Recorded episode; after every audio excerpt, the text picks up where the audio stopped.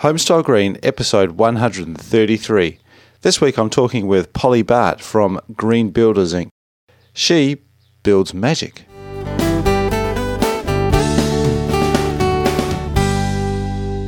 G'day and welcome back to another episode of Homestyle Green. This is the podcast dedicated to inspiring people to make a better place to live.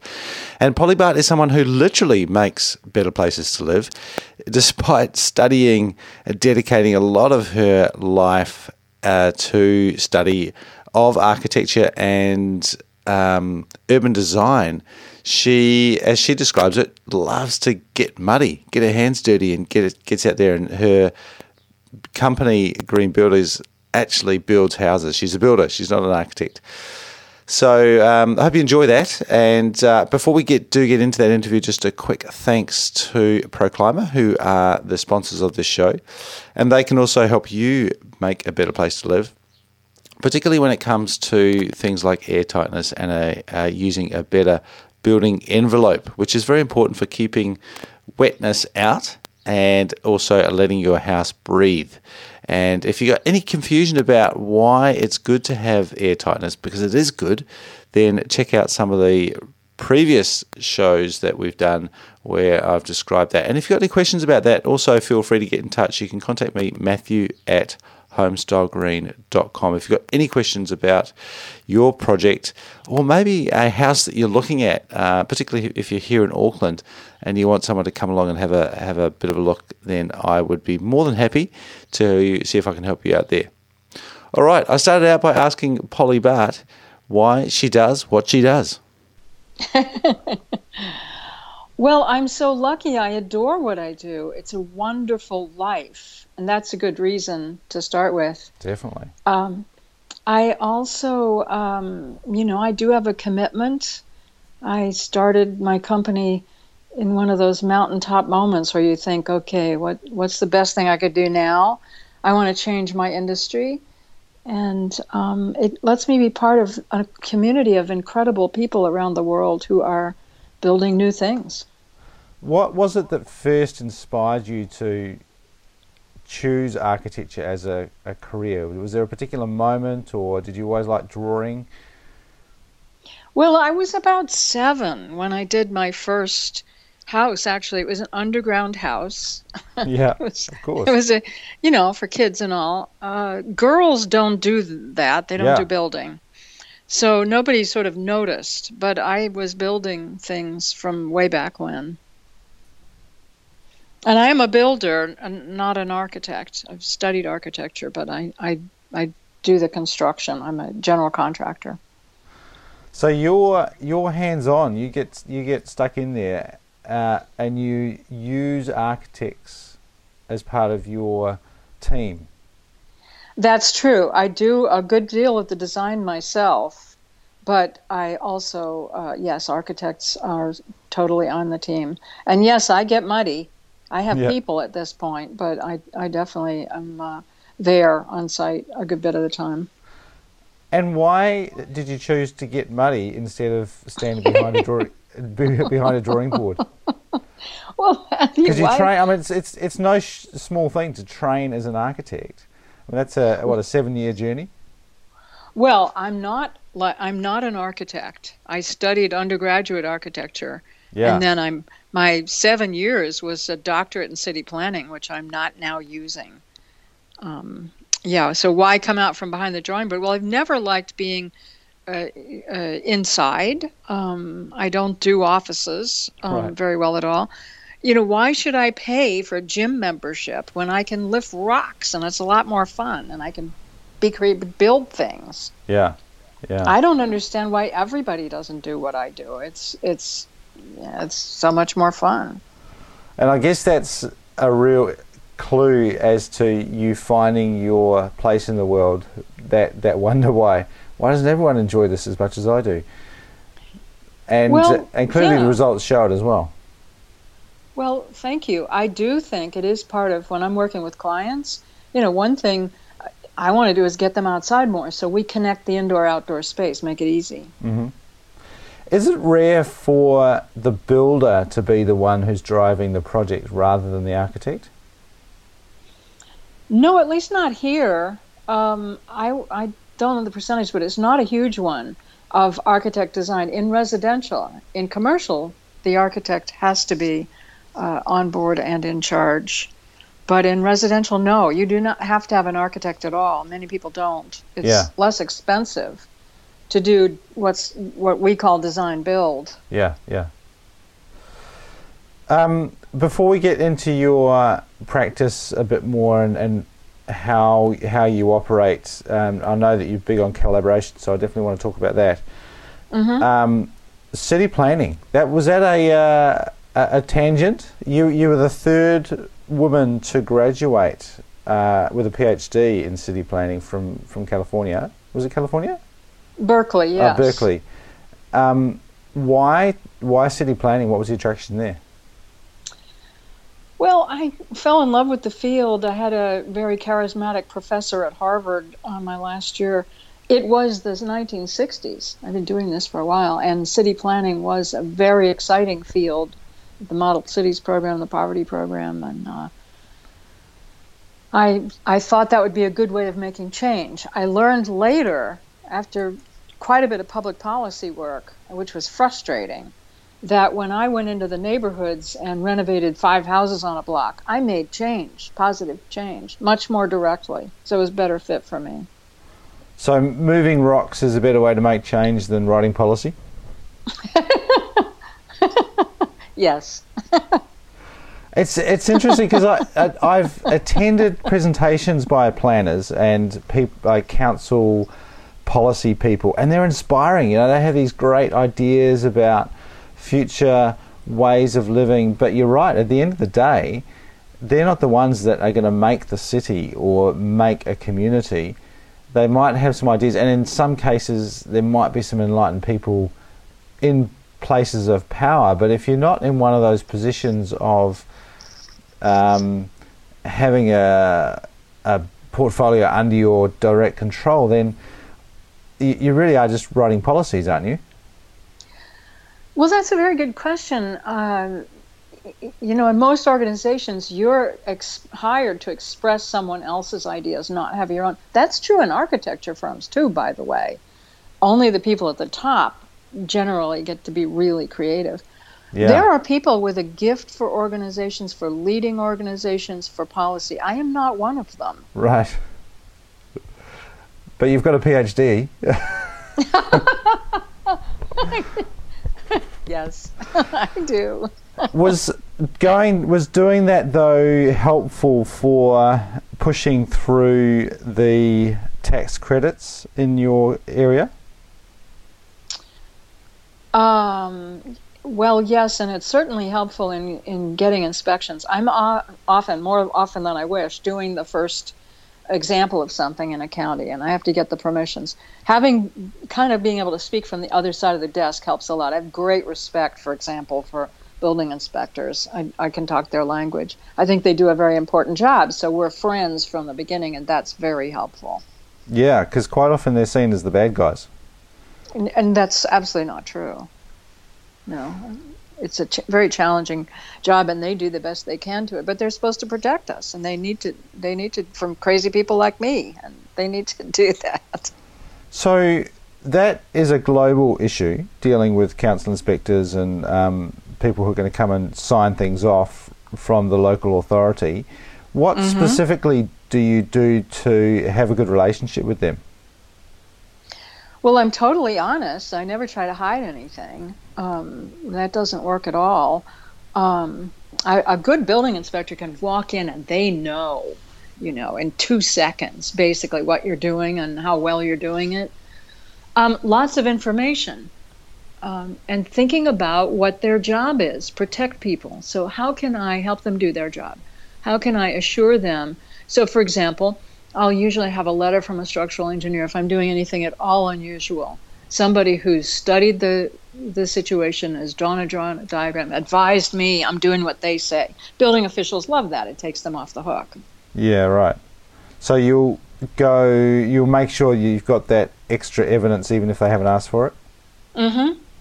Or, and try We and start there. yeah, and, and try and preempt what they're going to what they're going to ask for before they ask for I it? want to. I want to make it very easy. Uh, you know, their job isn't isn't easy to start with, and then I'm throwing a bunch of new materials at them.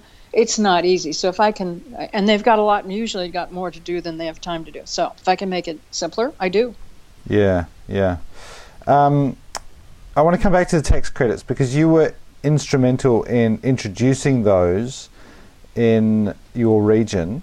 Mm-hmm. Well, how important It is it was, to yeah. have those tax credits in place to incentivize the market? It's very important if they're if they're big enough and crafted well enough. In the U.S. now, we have a 30% uncapped tax credit on solar, uh, geothermal, and a, a few other things. That's a huge factor. It's probably going to go away in another year or two. If it's less strong than that, you know, if it's a couple thousand dollars for spending 40, people are not going to do it. It doesn't influence them at all. But it, it's an educational kind of thing. It, people will sit up and notice, wow, this someone thought this was a very good idea. Maybe I should look at it. Right, so it's as much a marketing tool as it is uh, a financial one. Well, an educational tool, anyway. Right. I didn't, you know, do it for. Uh, it didn't did not reflect didn't affect my business directly because I wasn't doing new construction, and that's what the tax credit I worked on did. But it did create, you know, the idea of the tipping point, the 17% uh, when every that many people accept something, then it's going to sweep the country, kind of thing. Those tax credits were important for that. They were part of momentum, and it set a precedent for a lot of tax credits that were yeah, much stronger financial incentives, like the one I just mentioned. Yeah, yeah. And with that in mind, is, does it matter when tax credits go away, or is there a danger that they artificially inflate a market, say in solar or insulation, and then the government changes, they, they go away, and that um, suddenly becomes not as financially attractive to put solar on or increase your insulation? Is that a, is that a danger of tax credits? Well, you're kind of asking me policy questions I may not know the answer to, by the way. Um, it's a danger if they go away too soon. Yeah. Uh, and they often they often do. The the the big ones I just talked about have had a, enough impact that's definitely going to last. Whether I mean, and maybe they'll keep them in place. There's Yeah. some attention to cl- to global warming, which is going to make it harder to say we shouldn't be doing alternative energy sources, yeah, yeah, yeah. no matter who you are. All right, let's talk about what you really love. How? What are the what are the important things that people should do if they're looking at doing a, a new build or a renovation of a of a home? What are the sort of top three things that you think they should do to get a a good home? Well, it's different between a renovation and a and a new home. If I mostly am a renovator, so if you if I could address that for starters. Yeah, absolutely. Well, you know, often the greenest thing you can do is nothing. Doing less, changing less is can be very green. So the first thing and and that's the way that you make green affordable uh, in a renovation is you you really look at your house, you try to learn to love more of what you have Yeah. and to figure out strategically what change you can do that you'll enjoy so much that the whole house will function differently. I mean, done that over and over and over again. It's really fun to do and it's very affordable. So, this is the first thing love more of what you have. For example, I have a 1996 Camry station wagon that I use for work. It'll carry everything.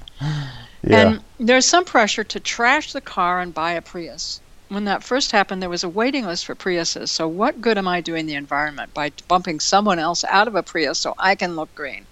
Okay, so change is not always a positive thing. So, that's the first thing. The second thing is to um, prepare for a lot more. Green doesn't have to cost more, but it's a lot more work up front. You really have, it's the fun part of it, I think, but you know, you have to think about it a lot up front. It's mm-hmm. new. There, there are very few pat answers or simple solutions. So you got to work at it up front. The good thing is you're only moving a pencil or talking. You haven't spent a penny. You may be paying the peop- you know, you may be paying a design team of some sort, but you haven't built a wall that you have to take down. You can change easily at that point. So you got to think. And yeah. the third thing is, for me anyhow, to get everyone on the team. Don't competitively bid. Now, am I giving you too long an answer to this? No, not at all. No. All right. Competitive bidding is putting your builder on the other side of a zero sum table. That's not where you want them. You want them working with you to create the best project. So if you're going to do that, you got to pick your builder. Go ahead, interview a bunch of people, figure out who you want to work with, start working with them, and negotiate price as you go. Everybody's ideas, including the subs. I put the kids on the at the table. I just had the clients' children choose the color for the laundry room floor marmoleum. I mean, there was the parents were there too, yeah. but everybody's ideas count, and you get a much better project. That's so those would be the, the three kids, things. If the kids like the look at the floor, they're less likely to cover it up with all their and leave it leave all their stuff all over it. Kids is one of my things. When you renovate a house, especially for small children, it looms very large for them. It can be disturbing. Yeah. And if you go in there, you know, I have a pre-construction meeting with the kids where I take in the drawings and I, I help them how you know orient themselves on it. We play games with that, so that they're part of. It's not so scary. It's not so disruptive. So they know what's going to happen, even if they did not make the choices their parents did, which is usually the, cho- the case. Yeah, that's such a great idea. I mean, and do you Thank find you. do you find that? I mean, what proportion of your clients ha- have kids? I mean, we, there seems to be so many people that do try to do everything at once. You know, raise a family and renovate a home. A lot of my my clients do. That's why they're they suddenly need to. Typically, they love their community, but the house is too small. It needs to be changed or something like that. So yeah, a lot of them do, and you know those kids remain. You know, I stay connected after the project. It's been a very nice part of my practice. And that connection with the community kind of relates back to your first point there about changing less. Uh, a lot of people don't want to change where they live. Uh, mm-hmm. And I've experienced this myself as well. When we needed a bigger house when we had our first child, um, mm. we went out looking for houses. Every time we came back to our little um, closed dead end street that we that we lived at, had a little house on, we, we thought, oh, this is this is home. Mm. If only we could mm. have a mm. perfect house here, then mm-hmm. life would be great. And that's ultimately what we ended up doing was extending the house there. Um, so Good I can, for you. I can totally see how that happens, where you end up with this crazy situation of um, a four-year-old, a four, three, or two-year-old running around uh, a construction site. Uh huh. And you've never regretted it, I assume. Well, because you were. Yeah, oh, okay. it was a beautiful. Unfortunately, we don't live there anymore, but um, because there was an earthquake, but that's a whole other story.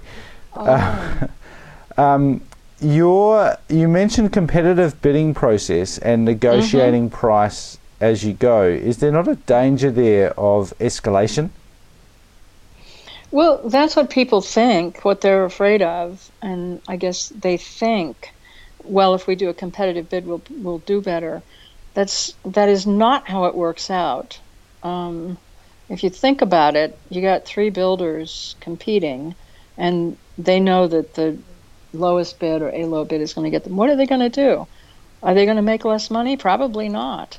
They're going to give you a little less quality. Is what's going to happen. Yeah. And they're also going to if you if you force a builder to come in and, and bid on price, um, they're going. I hate to say this, but it's absolutely true. They're going to make it up on the change orders. Now, I have almost no change orders. The price we've agreed on is the price you will have written the checks for at the end of the project. It's very unusual.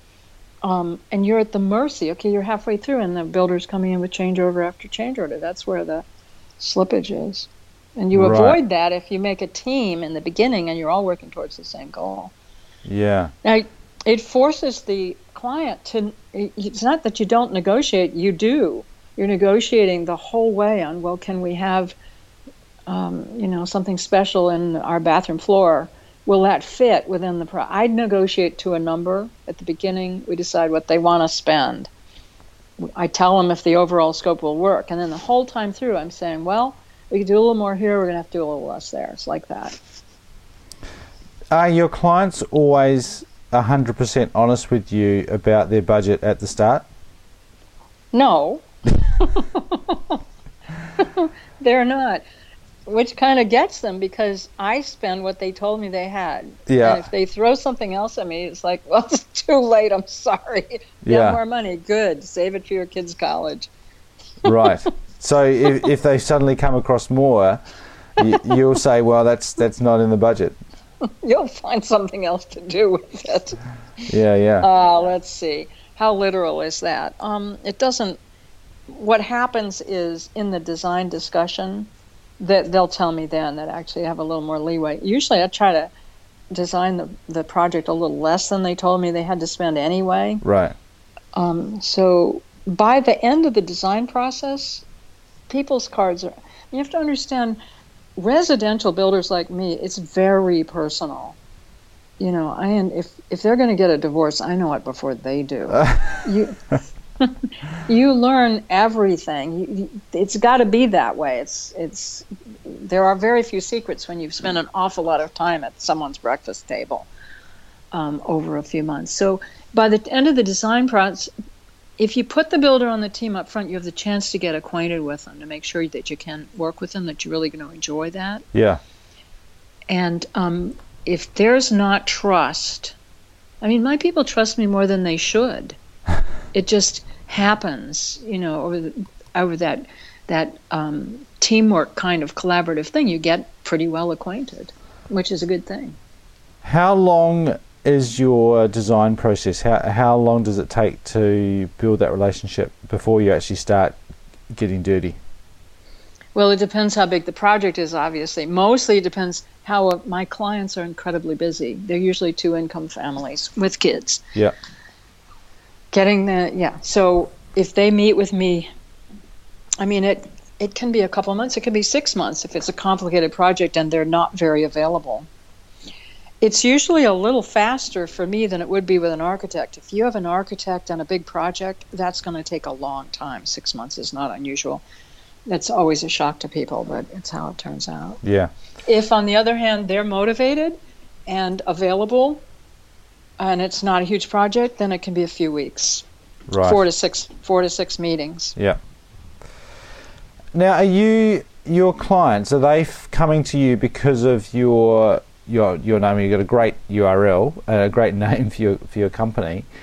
Do you mm-hmm. get people who are sustainability minded, or do you sometimes have to have that conversation and convince someone to be a bit more resource efficient?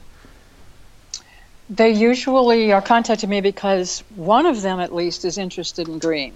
Yeah.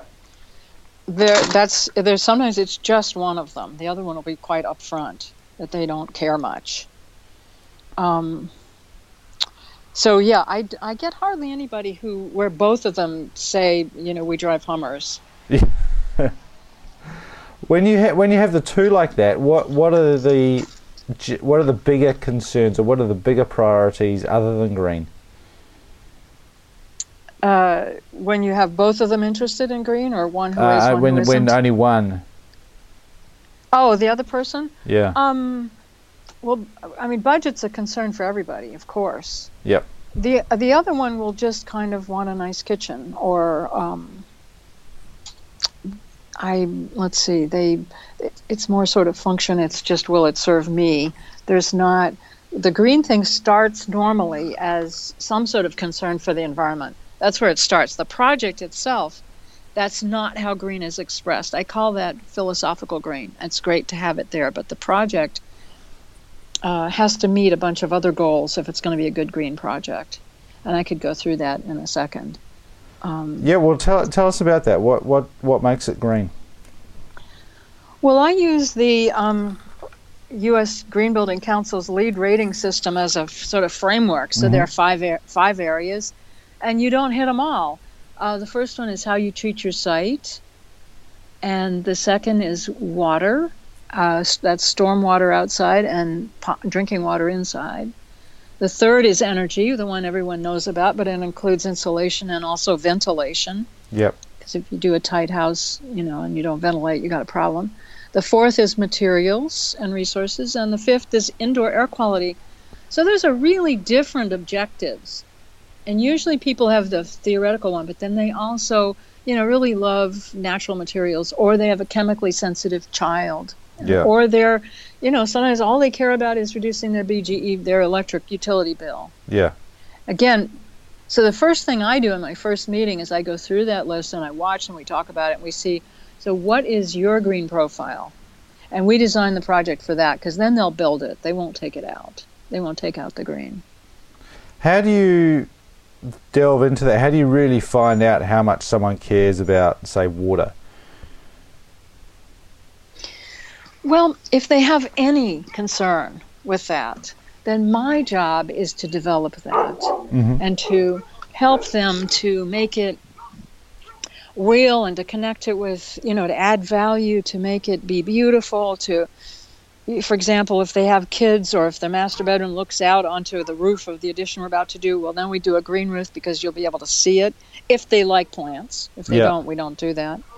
My job is to pull that interest into a practical, uh, make it as, you know, greener, develop that as far as we can Yeah. that they're comfortable with and keep their risks down. You never want to try too much that's new in the same project. Yeah, yeah. I really like your video on your introductory video on your website. I like it because it's it's great quality. It's easy to watch, but it you get a sense that of that team that you've built. Um, it, it just comes. It's very genuine that people enjoy you. They love working with you, um, and and it just. I mean, the the venue is fantastic as well. It's just uh, I want to go and visit that house because it, it just feels it feels so welcoming and, and comfortable, even just um, just by looking at it. Um, so I, I encourage you. people to go and, and have a look at that. Um, but I imagine that that is the sense of your the team that you've created. H- how often do you have to go and find new people, or do you use the same team now generally? No, I'm constantly um, shifting that. Some people, oh gosh, I connected with the grandson of somebody that I once worked with. So some people, there have been a long 20, 25 year relationship. But other people I haven't met yet, and I'm looking for them. Right. Nice. And I guess it depends a little bit on, on how where exactly you're you're building. How, how far do you extend out from from Baltimore? Well, that's also true. I try to stay within an hour of where I now live, which includes a pretty big area. But I do need team members who are north of here and south of here so that they won't have to drive too far. Yeah. So if you're in that region at all, how can people find you and uh, and connect with you? The easiest way is the website, greenbuilderswithan.s.com, and you can email me off of that, which is very easy to do. Yeah. Or p, pbart at greenbuilders, or there's a phone number, um, 410-472-7072. I imagine with the the quality and your reputation that you're you're fairly busy, uh, but are you taking on new projects all the time? I'm absolutely love to do new projects, and yes, things are, are active right now, which I'm very happy about. It seems to be growing a bit. That's more a reflection on green than me. Um, it hasn't just taken off, but there is a little bit of growth in the interest in green, and I hope it will take off. I desperately hope that. When You- most people, Yeah, and, and putting putting hopes aside, what do you mm-hmm. think will happen in the next five years in, in terms of green building? Well, the the click is that the a renovation or new construction is about a hundred times bigger impact than you will ever have on the environment than anything else you'll do, including buying a car. And I think as people understand that, and I think that will happen. I think that residential, commercial greens, commercial has already gone green. Mm. I commercial, uh, industrial, institutional, all those they're green. Schools are green. I think that'll flip over, and residential will also. It'll be the way that we do things. I really think that probably will happen within five years. Nice. That's so you're, certainly you're in my a good hope. you're in a good position, in a good industry. Let's hope. Yes, I- Awesome. I, think so. I hey, think well, so. Thank you. Thank you very much, Polly. It's been a pleasure speaking with you, and I, I will put the links up so that people can go and look at your site. You've got some beautiful images there, and of course that video as well that they can check out. And uh, if they they are in your area, I'll encourage them to get in touch. I appreciate that, and I've enjoyed talking with you too. Thank you very much, Polly. I hope you enjoyed that interview with Polly Bart from Greenbuilders Inc. Uh, great to meet inspirational people, in particular inspirational women like that in the building industry. Um, love uh, to hear your feedback and also get some engagement on the website. Check out the website, by the way. Uh, had a bit of an update last week. Um, got some uh, new um, services, I guess, highlighted on there. In particular, uh, house planning reviews, which I've done a few of these now, and I love doing them, and people have found them very useful as well. Um, whether you're just starting out, doing a bit of a scoping exercise, or you might even have uh, some fairly developed plans with your architect. And um, I, I know this from when we've done a renovation that it's great to have somebody else look over those plans. You really want to get them um, reviewed by as many people as you can because people come up with all sorts of different ideas. Primarily, though, I like to look at plans with my building science hat on, and I'm looking really at how can you make it so it's going to be efficient and healthy. And is it really going to achieve what you want it to achieve? Has anything been missed, or uh, you you don't want to have any regrets when you get to the end point or you're seeing the framing go up and it's like, oh, gee, should have, uh, did we really want this window here or should we have upspec the windows, all those sorts of things. So I've got the house planning review service. Uh, you can check that out. There's some information over at homestylegreen.com. And there's some uh, other bits and pieces on there that are new as well. And I'd love to get your feedback on that. And this show, if you do like the show, also head over to iTunes, leave a quick rating or review over there. It'd be fantastic. Thank you very much for tuning in. Now go make a better place to live.